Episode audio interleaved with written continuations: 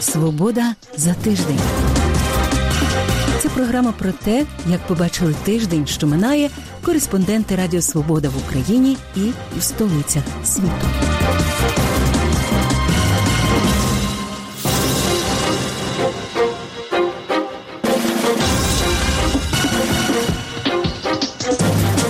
З вами у праській студії Радіо Свобода я Людмила Ванник. Вітаю вас.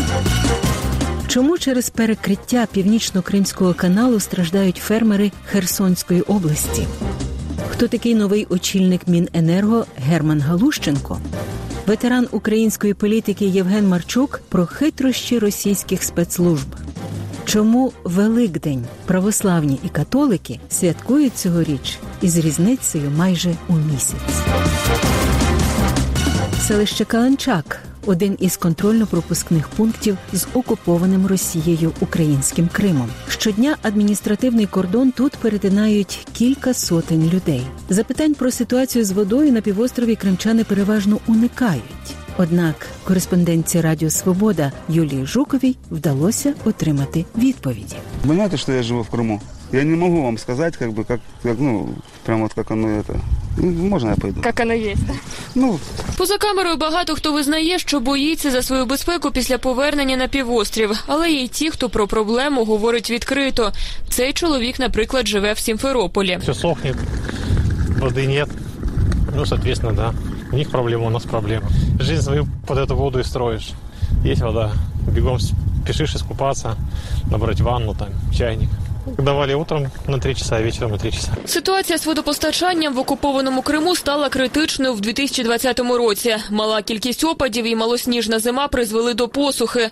А північно-кримський канал, який був основним джерелом прісної води для півострова, вже сім років перекритий. Поки ця дамба поблизу адмінкордону в експлуатацію не введена, від попадання води в Крим її страхує ще одна тимчасова дамба із мішків з піском. Її в 2014 році побудували місцеві фермери Херсонської області власними силами. А все тому, що шлюзи, які управління північно-кримського каналу перекрило після анексії півострова, набагато далі звідси за кілька кілометрів. І через це частина материкової України тоді теж опинилася під загрозою посухи. И У нас здесь до этого места есть много сельхозпроизводителей, рисовые системы.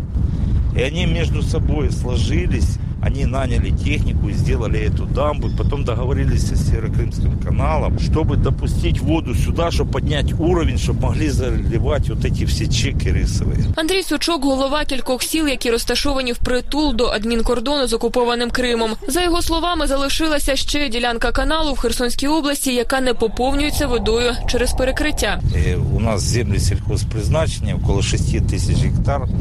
Мы ну, не можем орошать. Проблема в том, что дамбу новую сделали, ее немножко не доделали перед самым Крымом. И вот эти 16 километров на протяжении нескольких лет ну, не заполняется водой. Там нужна вода. Олександр Курчина один з фермерів у Херсонській області, вирощує пшеницю. Його поля вже кілька років засихають без поливу. Вони якраз розміщені поблизу відрізка північно-кримського каналу між двома дамбами. Вода сюди не потрапляє. И В прошлом году в связи с прошлогодней засухой урожай был 15 центнеров с гектара. В четыре раза. Почему ее сегодня не убирают и не пускают воду до вновь построенной дамбы, ну, это вопрос правительству, ні к нам. Обласна влада обіцяє вирішити цю проблему до кінця 2021 року, розібрати тимчасову дамбу з мішками і добудувати до кінця постійну бетонну поблизу адмінкордону з Кримом. Ее надо довести до ума, там ее процент готовности более 80%. Ее надо достроить, и тогда это даст возможность увеличить ей поля взрошения по нашей области и тем людям, которые находятся на нашей территории, ну, в Херсонской области, доступ до воды. Але далі Херсонської області, доки Крим не повернеться під контроль України, вода точно не потече, запевняє Сергій Козир. І навіть якщо російські війська підуть на відкриту агресію заради контролю над північно-кримським каналом, за його словами, регіон готовий до оборони. Их точно встречать здесь никто не будет. Если думают, что тут будет хлеб-соль, то они очень сильно заблуждаются. Сейчас ситуация такова, что Российская Федерация не может решить вопрос с водой в Крыму. Не может. Она может пытаться это делать, но она не может его решить фактически сейчас. И по сути это единственный, наверное, вопрос, который оккупационная администрация Российской Федерации в Крыму самостоятельно сейчас решить никак не может. И поэтому, безусловно, Украина не должна решать главный вопрос оккупационной администрации Российской Федерации. Проте в міністерстві з питань реінтеграції тимчасово окупованих територій заявляють, що в разі гуманітарної катастрофи на окупованому півострові Україна готова організувати конвої питної води для населення. 29 квітня Верховна Рада України призначила повноцінного міністра енергетики, а не виконувача обов'язків, як це тривало понад рік. Відтак, новим очільником Міненерго став Герман Галущенко, юрист та віце-президент державного підприємства Енергоатом. Його кандидатуру підтримали фракції Слуга народу, Батьківщина, Довіра за майбутнє та частина ОПЗЖ. Проти виступили Європейська солідарність та голос. Чому дізнаємося із короткого сюжету. 305 голосів за, і в Україні з'явився повноцінний міністр енергетики. Ним став Герман Галущенко, 47 років, львів'янин, кандидат юридичних наук та заслужений юрист України. Працював в органах прокуратури, МЗС та Мін'юсті, директор правового забезпечення НАЕК «Енергоатом» 2013-2014 роки, віце-президент енергоатому від травня 2020 року. Питання завжди виникають. Питання так чи інакше, тому що це сфера така, де е, не може бути однозначно все. Не те, що я не хочу сказати по білому, однозначно все однозначним. Але голосування в раді показало як мінімум, що в нього підтримка є занадто велика. Я не пам'ятаю за останній час будь-якого міністра, якого призначали так окремо, не пакетним голосуванням і навіть пакетним з такою великою підтримкою. 305 голосів в залі це про щось говорить. От я думаю, що пан а, Герман зміг переконати всіх в тому, що він готовий взяти кермо, і в нього є конкретний план.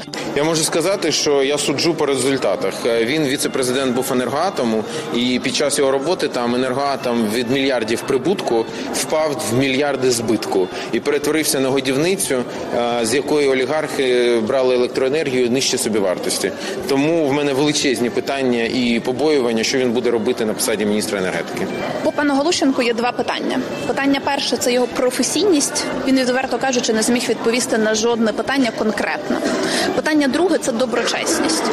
Чому виникає питання по доброчесності, зважаючи на те, що він зараз працює в енергоатомі? До енергоатому є дуже багато питань і в депутатів, але також в національного антикорупційного бюро Набу зараз розслідує справу про продаж електроенергії структурам Коломойського за вочевидь заниженою ціною. А, І пан Галущенко не може не бути причетним до цього. У нас надежда на то, что он э, поддержит «Энергоатом» как компанию. Второе, он обещал нам, что он примет меры для снижения тарифов. Я надеюсь, он тоже выполнит свои обещания. Двостороння висилка дипломатів, санкції, обмін звинуваченнями про останні заяви західних високопосадовців, які свідчать про нову динаміку у відносинах між Заходом і Росією. У репортажі Ярини Матвійчук. Глава зовнішньополітичного відомства Євросоюзу у середу з трибуни Європейського парламенту попередив про можливий довгий і важкий період у відносинах з Росією.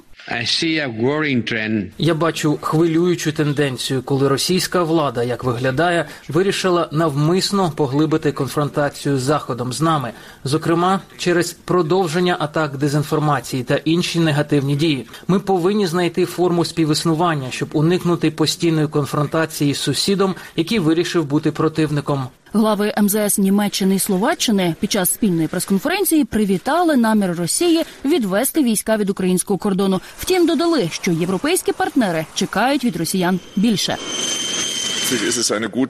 Очевидно, це дуже добре, що Росія оголосила намір відвести свої війська, і за цими словами дуже швидко повинні слідувати відповідні дії, але потрібно більше кроків, як то скасувати закриття морських шляхів у Чорному морі і припинити порушення режиму припинення вогню в Україні.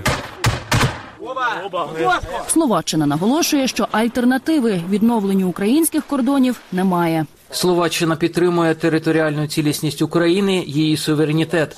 Цьому немає альтернативи. Самі ж росіяни заявляють, що їхні відносини з заходом зараз у гіршій ситуації ніж часи холодної війни, і вирішенню української ситуації за версією росіян захід також не сприяє. Холодну війну Під час холодної війни напруга була дуже серйозна і виникали суттєві ризиковані критичні ситуації, але була взаємна повага, якої зараз, на мою думку, бракує. Захід не хоче або не може примусити до виконання мінських домовленостей. Сполучені Штати раніше цього місяця запровадили низку санкцій щодо Росії. Президент Байден заявив, якщо Москва не зупиниться, санкцій буде ще більше. Ми завжди захищатимемо нашу країну, наші інституції, наш народ і наших союзників. Кремль у нинішній ситуації не буде вдаватися до загострення відносин із заходом. Переконаний російський опозиціонер Гаррі Каспаров. А відтак Росія, на його думку, не піде на повноцінне вторгнення в Україну. Американці чітко фіксували, Американці чітко дали зрозуміти, що поставки зброї в Україну будуть продовжуватись і дадуть можливість українській армії нанести серйозну шкоду російській армії вторгнення. А Путіна, як і будь-якого диктатора, зупиняє лише конкретна ціна, яку треба платити за свої дії. І пряма агресія проти України сьогодні має для Росії надто високу ціну. конкретна ціна, яку приходиться платити за свої дії. 22 квітня Росія заявила про відведення військ від українських кордонів. Втім, за даними української сторони, вздовж східної України такого відведення не спостерігається. Наразі Київ підтвердив відведення військ із зони окупованого Криму. Чому після стягнення майже 100-тисячного війська до кордонів України Путін не наважився на наступ? Чому Україні варто готуватися до раптового і дуже швидкого ходу з боку Росії? Про це в ексклюзивному інтерв'ю Радіо Свобода говорив із моєю колегою Анжелікою Руденко Євген Марчук, голова СБУ 1991-94 років і колишній секретар РНБО. Ми з вами почуємо короткий уривок цієї розмови. Шойгу доручив відводити війська. Як ви оцінюєте? А вони протестували своїм дадуть. Вони ж проведуть точно після цього підведення підсумків. Що спрацювало, що не спрацювало, що погано, що хорошо. Точно розвідки всі працювали, всі види, і космічна, і радіотехнічна, і агентурна. Вони проведуть підсумки, як Україна реагувала всі складові. І політика, і спецслужби, і військові, і населення, ну і п'ята колона, і все зроблять висновки і будуть тримати точно для того, щоб коли тут же дивіться, ще яка була логіка. Ну треба ж розуміти, що Путін не міг піти на таку наступальну операцію, коли він публічно до цього готується. Весь світ вздибився, Україна теж готується. Тобто, це треба було нарватися на серйозну м'ясорубку. В даному випадку я переконаний, буде проведена нарада, підведуть всі підсумки, і буде доповідь. Отут найвужче місце, да? але треба діяти несподівано, різко не буде готова або не встигне Україна там зареагувати. Вони роблять висновки, і ми маємо зробити висновки і заблокувати можливу провокацію, яка може бути з російської сторони. А вона може бути це в одному напрямку. Це безумовно вода. Але я не виключаю, що може бути і на білоруському напрямку якась хитра річ. Там у нас чимало проблем теж є. Треба бути готовим до серйозних провокацій, які я не виключаю масштабного такого там в смислі наступу, як ми кажемо, широкомасштабного чи якось взагалі по захопленню території. Не думаю, що це буде. Це може бути тільки якісь локальні такі речі. Я боюсь, знаєте, таких прихованих речей. От зараз я чого можу передбачити, що от якщо це зараз буде ніби таке пом'якшення, то точно буде активізація по лінії спецслужб розвідки, різного роду провокації, акції закритого характеру, тому що це правило таке, як правило, воно повторюється. Так вважає Євген Марчук. Розгорнути інтерв'ю дивіться у відеозаписі на сайті Радіо Свобода.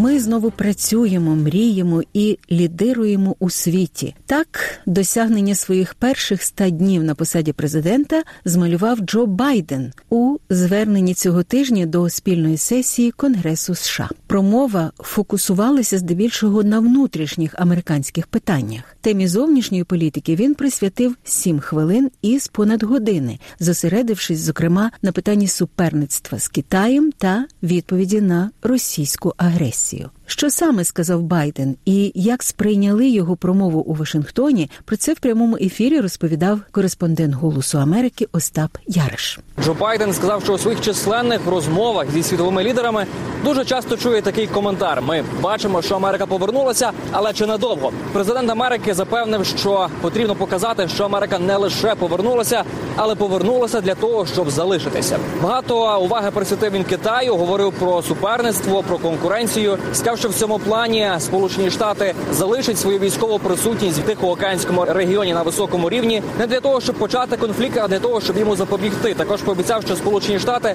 стоятимуть на захисті прав та свобод людини тоді, коли вони порушуються. Щодо Росії, позиція президента США така: потрібно працювати там, де можна працювати, але коли будуть порушення чи якісь зловмисні дії, буде на це жорстка реакція. Послухаємо зараз. Я дуже чітко прояснив президентові Путіну, що, хоча ми не бажаємо ескалації, їхні дії матимуть наслідки, якщо вони виявляться правдивими. А вони виявилися правдивими. Я відповів прямо і пропорційно на втручання Росії в наші вибори та на кібератаки на наш уряд та бізнеси. Вони скоїли ці обидві речі. Я сказав їм, що відповім, і відповів. Але ми також можемо співпрацювати, де в нас є спільний інтерес, і ми це зробили, коли продовжили угоду старт щодо ядерної зброї. І ми працюємо над змінами клімату. Але він розуміє, що ми відповімо. Такі промови це зазвичай можливість для президентів окреслити плани на наступні роки. На чому ж адміністрація Байдена зосередить свою подальшу роботу? Джо Байден сказав, що він успадкував країну посеред кризи і багато зосередив уваги на своїх досягненнях протягом 100 днів на посаді. І сказав, що тепер кожен дорослий американець старше 16 років може отримати вакцину. Закликав всіх це робити. Щодо наступних планів, то він зосередив велику увагу на створенні робочих місць, які були втрачені внаслідок пандемії. Зокрема, велику кількість робочих місць він пообіцяв створити внаслідок зеленої енергетики. Говорив про науку, про інвестиції в освіту, в медицину. Висловив впевненість, що Сполучені Штати зможуть подолати рак, і також сказав, що подолати пандемію, іншу хворобу, так і коронавірус, можна лише спільними зусиллями зі всім світом. І для цього він пообіцяв поділитися надлишком вакцин з іншими країнами, які цього потребують. Послухаємо зараз. Немає такої високої стіни, яка б стримала будь-який вірус, і разом з тим, як наші власні запаси вакцини зростають, щоб забезпечити наші потреби, і ми їх забезпечуємо. Ми станемо арсеналом вакцин для інших країн, так само як Америка є арсеналом демократії для світу. Чим іще запам'яталося звернення Байдена, і як відреагували на нього політичні опоненти президента демократа? Це було історичне звернення. Вперше за всю історію такого виступу в конгресі. Позаду президента на трибуні були двоє жінок: віце-президентка Камала Гарріс та спікерка Палати представників Ненсі Пелосі. Демократи республіканці відреагували очікувано по різному. Демократи в захваті від промови кажуть, що президент продемонстрував, що країну нарешті можна об'єднати після років розділення. Республіканці цього заходу не поділяють. Сенатор Тед Круз, зокрема, в деяких моментах навіть було таке враження, що почав куняти протягом промови. А коли демократи, стоячи з аплодисментами, вітали деякі заяви Байдена, їхні республіканські колеги сиділи незворушно і не проявляли такого ентузіазму. Офіційну позицію республіканської партії висловив сенатор Тім Скотт, це афроамериканський сенатор. Він сказав, що, попри обіцянки президента об'єднати країну на практиці, поки що цього немає, і країна ще більше розділена. Ось такі власне висновки в демократії республіканців. Всі таке враження залишились при своїх думках. Джо Байден визнав, що вбивство та депортація вірменського народу Отоманською імперією понад століття тому було геноцидом. Про те, як на таку заяву реагують у США і що вона може означати для України. Далі Остап Яриш.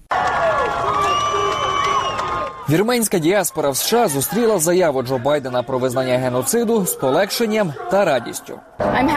Я щаслива, що мої діти можуть побачити цей день. Ми дуже тяжко працювали, щоб побачити, як Америка визнає геноцид вірмен. Тож для нас це новий початок. Я відчуваю, що це новий початок для моїх дітей. Натомість у Туреччині відреагували на заяву Джо Байдена холодно. Там запевнили, що таке рішення Білого Дому негативно вплине на відносини Анкари та Вашингтона. Вашингтона, і що Туреччина не забариться із відповіддю. Заява президента США дуже засмучує. Вона несправедлива. Ми повністю відкидаємо її та засуджуємо. Це не підкріплено історичними фактами. Це не має правової основи. І висловлюючись політично, це безвідповідальна та неконструктивна заява. Вона не допомагає жодному спільному процесу, в якому ми залучені. На питання про те, як рішення Білого Дому вплине на двосторонні відносини, у державному департаменті відповіли, що Туреччина є цінним союзником по НАТО. Як друзі та союзники, коли в нас існують розбіжності, ми їх озвучуємо. Тут нема чого ховати. Політолог Грач Григорян переконаний, що рішення Джо Байдена, хоч і оголодить відносини Туреччини та США, проте не зашкодить їм у довгостроковій перспективі.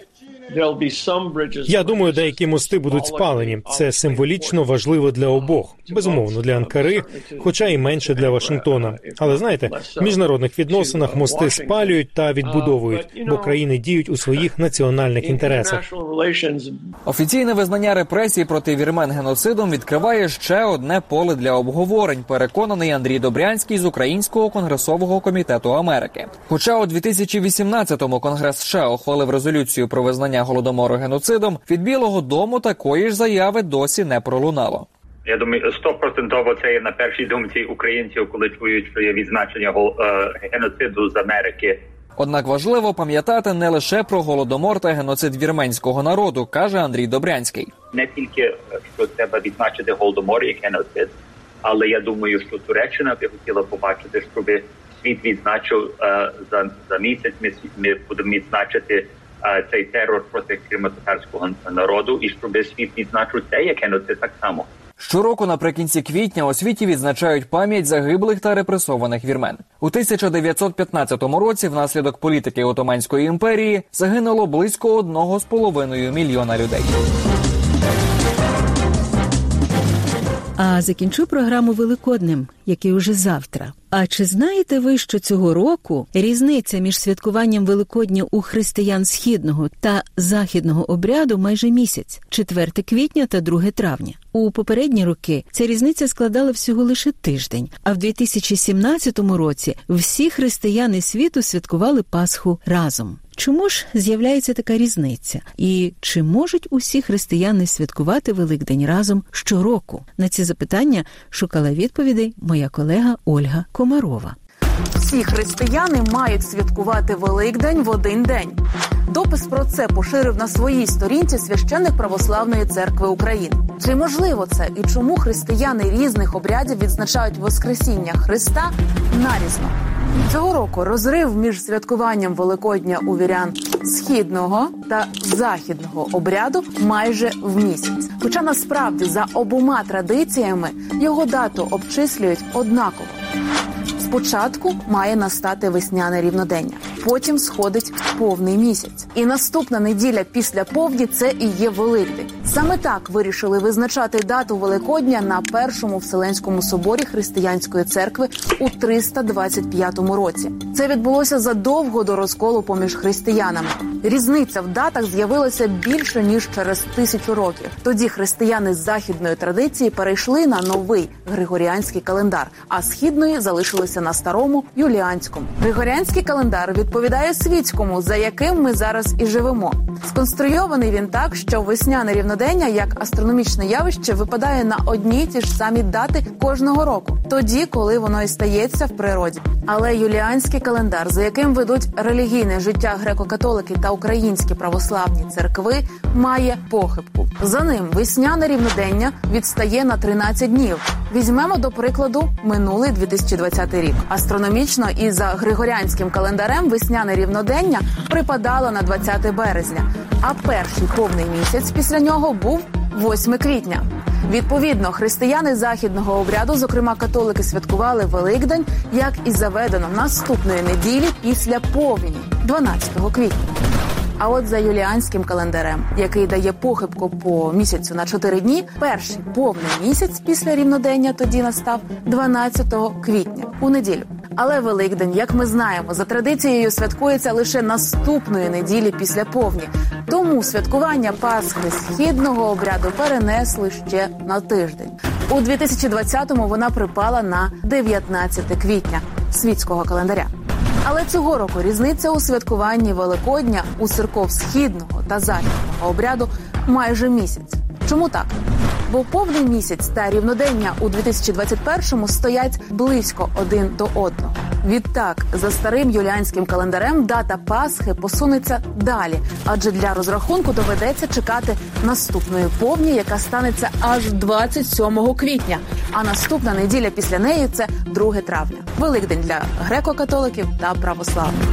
Суть постанови Вселенського собору була в тому, щоб святкувати Пасху всім християнам разом, і важливо дотримуватися, щоб бути вірним вченню Вселенських соборів і їх надбанню. До такої ідеї на офіційному рівні ПЦУ ставляться помірковано. По перше, через традицію. Ми святкуємо не день Воскресіння Ісуса Христа, от як ми, наприклад, святкуємо там день народження чи день незалежності, а ми святкуємо подію, і тому не прив'язується до календаря як такого, а рухається, будучи пов'язаною саме з спогадом про те, що це сталося в перший після суботи день. Друга причина відмовитися від уніфікації загроза розколу, який неодмінно викличуть такі дії, вважають православні церкві України. Можна отримати замість єдиного календаря три календаря: тих, які будуть триматися одного старого, ті, які будуть триматися другого старого, і ті, які будуть триматися нового об'єднаного. Релігієзнавець Дмитро Гарівой погоджується, що таке дійсно може статися. Православна церква України побоїться це зробити, тому що вона знаходиться в стані такої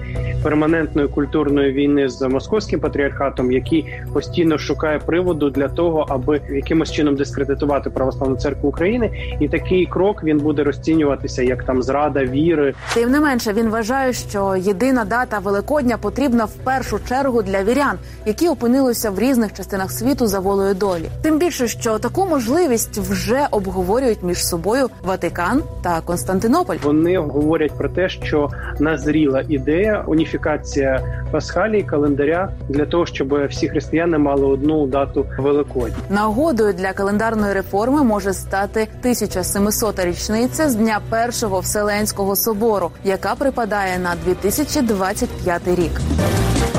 І це все нині у програмі Свобода за тиждень. У праській студії Радіо Свобода з вами була я, Людмила Ванник. Більше про події тижня слухайте у подкасті Свобода за тиждень на сайті Радіо Свобода. Дякую за вашу увагу. Зустрінемось за тиждень. Залишаємося здорові, щасливі і гарних вам свят.